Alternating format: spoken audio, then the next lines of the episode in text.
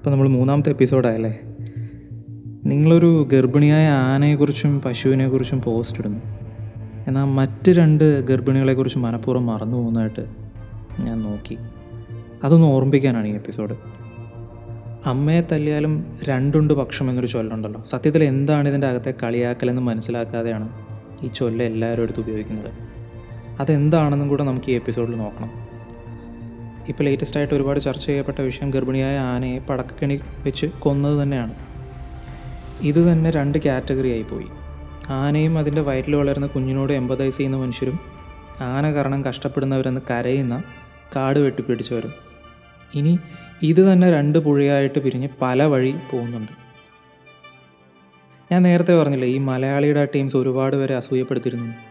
ചിലരെ ചൊറിഞ്ഞിരുന്നു എന്ന് അവരതിങ്ങനെ മനസ്സിൽ കൊണ്ട് നടക്കുകയായിരുന്നു. ഇപ്പോൾ ഒരു ചാൻസ് കിട്ടിയവ മുതലാക്കുന്നു. അപ്പോൾ അത് മനസ്സിലാക്കി നമ്മൾ മിണ്ടായിരിക്കും ഇല്ല. ആനയെ കൊന്നത് തെറ്റെന്ന് മനസ്സിലാക്കിയിരുന്നവർ പോലും ഇപ്പോൾ ഹിമാചൽ പ്രദേശിലെ ബിലാസ്പൂരിനടുത്ത് അയൽക്കാരന്റെ പറമ്പിൽ മേഞ്ഞ പശുവിന് അരിപ്പൊടിയിൽ പടക്കക്കിണി കിട്ടി. അവിടെയും ഇര ഒരു ഗർഭിണിയാണ്. പാവം ചത്തില്ല. പക്ഷേ അത് ഭാഗ്യമാണെന്നോ അല്ലെന്നോ ഞാൻ വാദിക്കുന്നില്ല. കാരണം അതിന്റെ താടിയെല്ല് പൊട്ടിപ്പൊളിഞ്ഞ് ഒരു വഴിയായിട്ടുണ്ട്. നമ്മളുടെ വായിലൊരു പടക്കം പൊട്ടുന്ന കണ്ണടച്ചൊന്ന് ആലോചിച്ചാൽ തീരുന്ന പ്രശ്നമേ ഉള്ളൂ.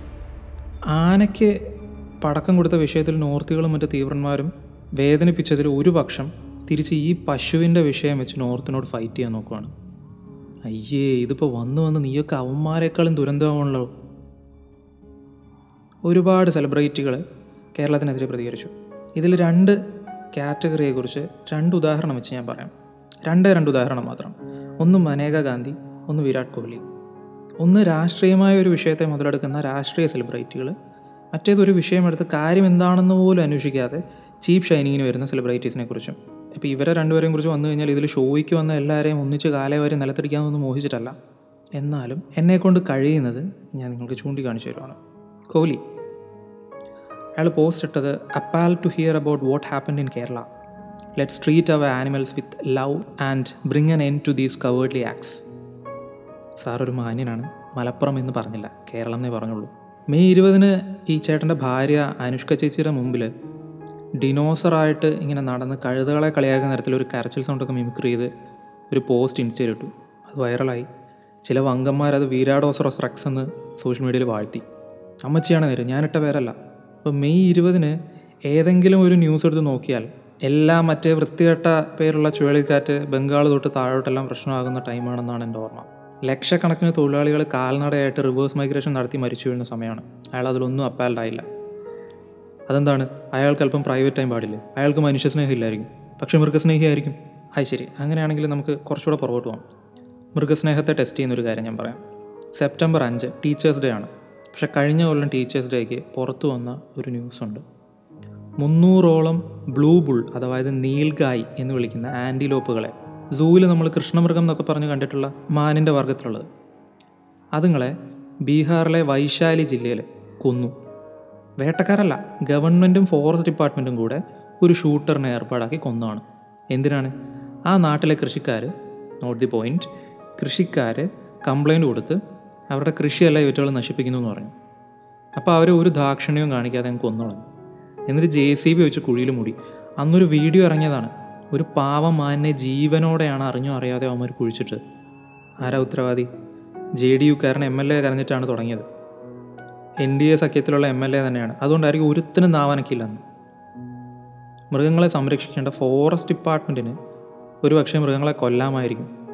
അതുകൊണ്ടാവാം മൃഗസ്നേഹികളെന്ന് നടിക്കുന്നവരാരും ഒന്നും മിണ്ടിയില്ല. ഈ കോലി കോഹ്ലി എന്നെവിടെയായിരുന്നു എന്തായിരുന്നു പുള്ളിക്കാരൻ അപ്പാലാവാഞ്ഞ് അത് പിന്നെ കഴിഞ്ഞ കൊല്ലം അവൻ തിരക്കായിരുന്നു. ഈ കൊല്ലം പിന്നെ ലോക്ക്ഡൗൺ ആണല്ലോ പണിയില്ലല്ലോ അതായിരിക്കും. എന്റെ അനിയൻ ചെക്കൻ പറഞ്ഞപ്പോഴാണ് ഞാൻ ഓർക്കുന്നത്. ഇരുന്നൂറ് കോടിയൊക്കെ ഒരു കൊല്ലം ഈ ചെങ്ങാതി ഒരു കൊല്ലം ഉണ്ടാക്കുന്നുണ്ട്. എന്തെങ്കിലും എന്തെങ്കിലും ഈ പാവങ്ങൾ മരിക്കുമ്പോൾ ഇവൻ ചെയ്തിട്ടുണ്ടോ? പോട്ടെ മൃഗങ്ങളെ രക്ഷിക്കാൻ എന്തെങ്കിലും ചെയ്തിട്ടുണ്ടോ? ഇല്ല. അപ്പോൾ പിന്നെ അവൻ എന്തെങ്കിലും പറഞ്ഞാൽ ആ ഹിപ്പോക്രസി മനസ്സിലാക്കി പ്രതികരിക്കാതിരിക്കുക. എന്തോ? അവൻ രഹസ്യമായിട്ട് സഹായിക്കുന്നുണ്ടെങ്കിലൊന്നും ശരിയാടാ. ഗർഭിണിയായ ആന ചത്ത വെച്ച് ഷോ ഇറക്കിയവനൊക്കെ ചിലപ്പോൾ നന്മ ചെയ്തതിൽ പബ്ലിക്കാക്കാതെ വെക്കുമായിരിക്കും ഞാൻ ആ ഹോപ്പിൽ വിശ്വസിച്ചോളാം. അതാ നല്ലത്. നമുക്ക് അടുത്ത ആളെ കൺസിഡർ ചെയ്യാം. രാഷ്ട്രീയ മുതലെടുപ്പ്. മനേക ഗാന്ധി ചേച്ചി. അപ്പോൾ ഈ ചേച്ചി കൊടുത്ത ഇന്റർവ്യൂവും പോസ്റ്റും നിങ്ങളെല്ലാം കണ്ടാണ്. അപ്പോൾ ഈ എം പി ചേച്ചി പറഞ്ഞത് മലപ്പുറമാണ് ഇന്ത്യയിലെ ഏറ്റവും വയലന്റ് ജില്ല എന്നാണ്. ചേച്ചിയുടെ മണ്ഡലമായ സുൽത്താൻപൂരിലെ സുൽത്താൻപൂർ ജില്ലയിലെ ക്രൈം സ്റ്റാറ്റിക്സ് സത്യം പറഞ്ഞാൽ അവർക്ക് അറിഞ്ഞുകൂടാൻ തോന്നുന്നു. ഉത്തർപ്രദേശിലാണ് ഈ ജില്ല. ഡോക്ടർ ജിനേഷ് പി എസ് എഴുതിയ ഒരു ലേഖനമുണ്ട്.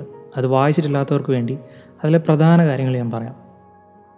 നാഷണൽ ക്രൈം റെക്കോർഡ്സ് ബ്യൂറോ നൽകുന്ന രണ്ടായിരത്തി പതിനെട്ടിലെ കണക്കുകൾ മാത്രം വെച്ച് സുൽത്താൻപൂരിനെയും മലപ്പുറത്തെയും കമ്പയർ ചെയ്ത് കഴിഞ്ഞാൽ രണ്ടായിരത്തി പതിനെട്ടിൽ murder section three not two കേസുകൾ അമ്പത്തഞ്ചെണ്ണം സുൽത്താൻപൂർ ജില്ലയിൽ രജിസ്റ്റർ ചെയ്തിട്ടുണ്ട്.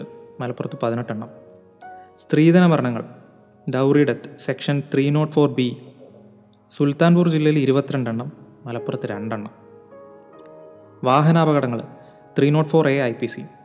Sultanpur ജില്ലയിൽ ഇരുന്നൂറ്റിയാറ് വാഹനാപകടങ്ങളും ഹിറ്റ് ആൻഡ് റണ്ണാണ് അതായത് അപകടം സംഭവിച്ചിട്ട് വിക്ടിമിനെ റോഡിൽ ഉപേക്ഷിച്ച് കടന്നു കളയുന്ന കേസസാണ് മലപ്പുറത്ത് ആകെ നടന്ന മുന്നൂറ്റി പതിമൂന്ന് വാഹനാപകടങ്ങളിൽ എട്ടെണ്ണം മാത്രമാണ് ഹിറ്റ് ആൻഡ് റൺ സുൽത്താൻപൂർ ജില്ലയിൽ രജിസ്റ്റർ ചെയ്യപ്പെട്ട തട്ടിക്കൊണ്ടുപോകൽ കേസുകളിൽ ഇരുന്നൂറ്റി തൊണ്ണൂറ്റി രണ്ട് അതിൽ കുട്ടികളെ തട്ടിക്കൊണ്ടുപോയത് അറുപത്തഞ്ച്. മലപ്പുറത്ത് ഇത് ഇരുപത്തിനാലും നാലുമാണ്. ഇതൊന്നും അറിയാതെയാണ് ആ മണ്ഡലമായ എം പി ഭരിക്കുന്നതെന്നൊന്ന് ആലോചിച്ച് നോക്കണം. മുസ്ലിമുകളെ എതിർക്കുന്ന പാർട്ടിയിലെ ഒരു എം പി അങ്ങനെ ഒരു മുസ്ലിം കേന്ദ്രീകൃത ജില്ലയിൽ ഹിന്ദു മതത്തിന്റെ സിമ്പിളായ മൃഗത്തെ പീഡിപ്പിച്ചു എന്നൊക്കെ പറയുന്നതിന് മുന്നിൽ എന്താണെന്ന് എനിക്ക് ഊഹിക്കാം. പക്ഷെ ഒരു ആക്ടിവിസ്റ്റും ആനിമൽ റൈറ്റ്സ് പ്രവർത്തകയുമായിരുന്ന സ്ത്രീ രാഷ്ട്രീയത്തിനായിട്ടൊരു മൃഗത്തെ ഉപയോഗിച്ചത് വലിയൊരു കണ്ണിച്ചോരയില്ലായ്മയാണെന്ന് എനിക്ക് തോന്നുന്നത്. കാര്യം മലപ്പുറത്തല്ല അത് നടന്നത്. അല്ല ഇനി ഞാൻ പറഞ്ഞതൊക്കെ രജിസ്റ്റർ ചെയ്ത കേസുകളാണ് രജിസ്റ്റർ ചെയ്യാത്ത കേസുകളാണ് ഇവിടെ മലപ്പുറത്ത് കൂടുതലെന്നൊക്കെ പറഞ്ഞു കഴിഞ്ഞാൽ. രമണ എന്തായാലും ഒരു കേസ് രജിസ്റ്റർ ചെയ്യപ്പെടാനുള്ള സാധ്യത എന്തുകൊണ്ട് കേരളത്തിലല്ലേ കൂടുതൽ? അത് അതുപോലും നിങ്ങൾക്ക് സമ്മതിച്ചു തരാൻ പറ്റില്ല എങ്കിൽ നിങ്ങൾക്ക് കേരളത്തെക്കുറിച്ച് ഉത്തർപ്രദേശിനെ കുറിച്ച് ഒരു ചുക്കും അറിഞ്ഞൂടാ. ഉത്തർപ്രദേശിനെ കുറിച്ച് ഒരു മിനിമം നോളജ് ഇല്ലെന്ന് തോന്നിക്കഴിഞ്ഞാൽ കേൾക്കേണ്ട രണ്ട് പോഡ്കാസ്റ്റുകളുണ്ട് ട്രൂ കോപ്പി തിങ്ക് വെബ്സൈറ്റിൽ ഉത്തർപ്രദേശിൽ വർക്ക് ചെയ്ത മാധ്യമ പ്രവർത്തകൻ വി എസ് സനോജിന്റെ രണ്ട് പോഡ്കാസ്റ്റ് കിടപ്പുണ്ട്. അതൊന്ന് കേട്ടു നോക്കണം. ഒന്ന് സന്യാസി മുഖ്യമന്ത്രിയായത് ഒറ്റ ഇലക്ഷൻ കൊണ്ടല്ല. രണ്ട് യു പിയിൽ വർഗീയത ശീലമായി മാറിയത് എങ്ങനെ? ഇത് രണ്ടും ഒന്ന് കേട്ടു നോക്കണം. അദ്ദേഹം ഇതിൽ പറയുന്നൊരു വാചകമുണ്ട്. യു പി എന്ന് പറഞ്ഞു കഴിഞ്ഞാൽ ഇന്ത്യക്കകത്തെ മറ്റൊരു ഇന്ത്യയാണ്. അപ്പോൾ അതിന് ഒരു തീരുമാനമാക്കിയ സ്ഥിതിക്ക് ഗർഭിണിയായ പശുവിന് പറ്റിയത് വെച്ച് തിരിച്ചടിക്കാൻ നോക്കിയവരോട് ഞാനൊന്ന് പറഞ്ഞോട്ടെ? അവർ ആനയെ വെച്ച് ചീട്ടിറക്കി കഴിഞ്ഞാൽ നമ്മൾ പശുവിനെ വെച്ച് ആ ചീട്ടിനെ വെട്ടുക എന്നുള്ള മനുഷ്യത്വമില്ലാത്ത സോഷ്യൽ മീഡിയ പ്രതികരണങ്ങളിൽ നിങ്ങൾ പങ്കാളികളാവാതിരിക്കുക. അവർ സാക്ഷര കേരളത്തിന് സാക്ഷരതയുണ്ടെങ്കിൽ മനുഷ്യത്വം ഇല്ല എന്നൊക്കെ പറയുമ്പോൾ നീയൊക്കെ അടുത്ത കേസും കൊണ്ട് അങ്ങ് ചെന്ന് അവർ പറഞ്ഞ് ശരിയാണ് സമ്മതിച്ചു കൊടുക്കുന്ന പോലെയാണിത്. കാട് നമ്മുടെ അല്ല. ആനയ്ക്ക് പൈനാപ്പിളല്ല തേങ്ങയിലാണ് പടക്കം കൊടുത്തതെന്നും കൊടുത്തതല്ല അത് വന്ന് കഴിച്ചിട്ട് പോയതാണെന്നും ഒക്കെ വാദിക്കുന്നവരുണ്ട്. അവരോടായിട്ട് കാട് നമ്മളുടെ അല്ല.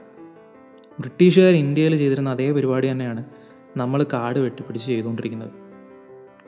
പക്ഷെ നമ്മൾ ഗതികേടിന് അങ്ങനെ കൃഷി ചെയ്ത് കിട്ടുന്ന വിളകളും ജീവിക്കാൻ വേണ്ടി തിന്നാണ് ജീവൻ നിലനിർത്തുന്നത്. പക്ഷെ എന്ന് വെച്ച് കാടിന്റെ അവകാശികളെ കൊല്ലുന്ന ന്യായീകരിക്കാൻ വരുന്നതിന് എന്തോ പ്രശ്നമുണ്ട്. കൂടുതൽ പറഞ്ഞിട്ട് കാര്യമില്ല അതിൽ.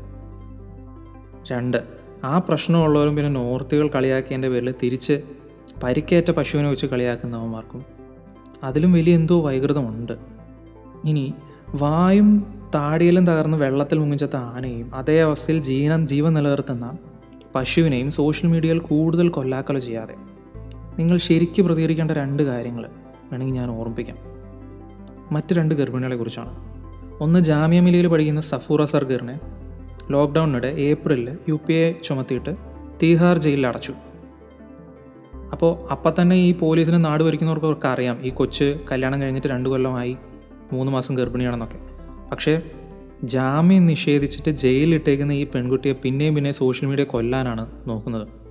ഒരു സമയത്ത് പോലീസ് അറസ്റ്റ് ചെയ്ത് നിർബന്ധിത കോവിഡ് ടെസ്റ്റ് നടത്തിയപ്പോഴാണ് അവർ ഗർഭിണിയായതെന്നും അവർക്ക് കോണ്ടം വിതരണം ചെയ്യണം ജയിലിലേക്കെന്നും ഒക്കെ പോസ്റ്റുകൾ വന്നിട്ടുണ്ട് ഈ നാട്ടിൽ ഏഹ് കാര്യം പോസ്റ്റ് ഇടാനായിട്ട് കൂലിക്ക് ആളെ ഇറക്കിയിട്ടുണ്ടാവണം. എഴുതി കൊല്ലാക്കൊല ചെയ്യുന്നൊരു കല. ഏഹ് സഫൂറയുടെ ശാരീരികാവസ്ഥ കുറച്ച് പരിതാപകരമാണെന്നും ജയിൽവാസം കാരണം കുറച്ച് കോംപ്ലിക്കേഷൻസ് വന്ന് ഗർഭം അലസിയേക്കാം എന്ന് വരെ വക്കീൽ വാദിച്ചു. പക്ഷെ കോടതി അവൾക്ക് ജാമ്യം നിഷേധിച്ചു.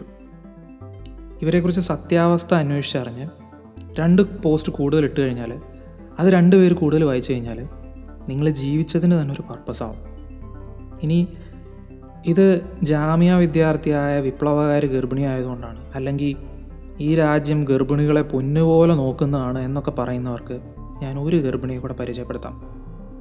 പുള്ളിക്കാരുടെ പേര് നീലം. നിങ്ങൾ എത്ര പേര് വായിച്ചു അറിഞ്ഞു എന്നൊന്നും എനിക്കറിയില്ല. ജൂൺ ഏഴിന് ഉത്തർപ്രദേശ് നോയിഡയിൽ ദേഹാസ്വാസ്യം കൂടിയിട്ട് അഡ്മിറ്റ് ആവാൻ വന്ന ഗർഭിണിയെ ചികിത്സിക്കാൻ എട്ട് ആശുപത്രിക്കാർ വിസമ്മതിച്ചു. ഒരിടത്ത് കോവിഡിനുള്ള ടെസ്റ്റ് നടത്താനായിട്ട് നാലായിരത്തി അഞ്ഞൂറ് വരെ മേടിച്ചെടുത്തു എന്നാണ് ഭർത്താവ് പറയുന്നത്. പക്ഷേ ബെഡ് ഒഴിവില്ല എന്ന് പറഞ്ഞ് തിരിച്ചയച്ചു. അയ്യായിരത്തി എണ്ണൂറ് രൂപ മുടക്കി. ആ ആശുപത്രികളായ ആശുപത്രികളെല്ലാം ഇവർ ആംബുലൻസിൽ സഞ്ചരിച്ചുകൊണ്ടിരിക്കുകയാണ്. പതിമൂന്ന് മണിക്കൂർ ഇങ്ങനെ അവർ ചുറ്റിക്കറങ്ങി. അവസാനം നീലം എന്ന പേരുള്ള ആ പാവം ചേച്ചി മരണത്തിന് കീഴടങ്ങി. കഴിയുമെങ്കിൽ നിങ്ങൾക്കൊക്കെ കഴിയുമെങ്കിൽ ഇതിനെക്കുറിച്ച് നാല് വാചകം സോഷ്യൽ മീഡിയയിൽ കുറിക്കുക അങ്ങനെയെങ്കിലും ഒരു രോഗിയെങ്കിലും ചികിത്സ കിട്ടാതെ മരിക്കാൻ ഇടവരാതിരിക്കട്ടെ. ഞാൻ ഈ പറഞ്ഞു വന്നെല്ലാം തുടങ്ങിയെടുത്ത് ഒന്നുകൂടെ പോയിട്ട് അവസാനിപ്പിക്കാം. അമ്മയെ തല്ലിയാലും രണ്ടുണ്ട് പക്ഷം എന്നൊരു ചൊല്ലുണ്ടല്ലോ.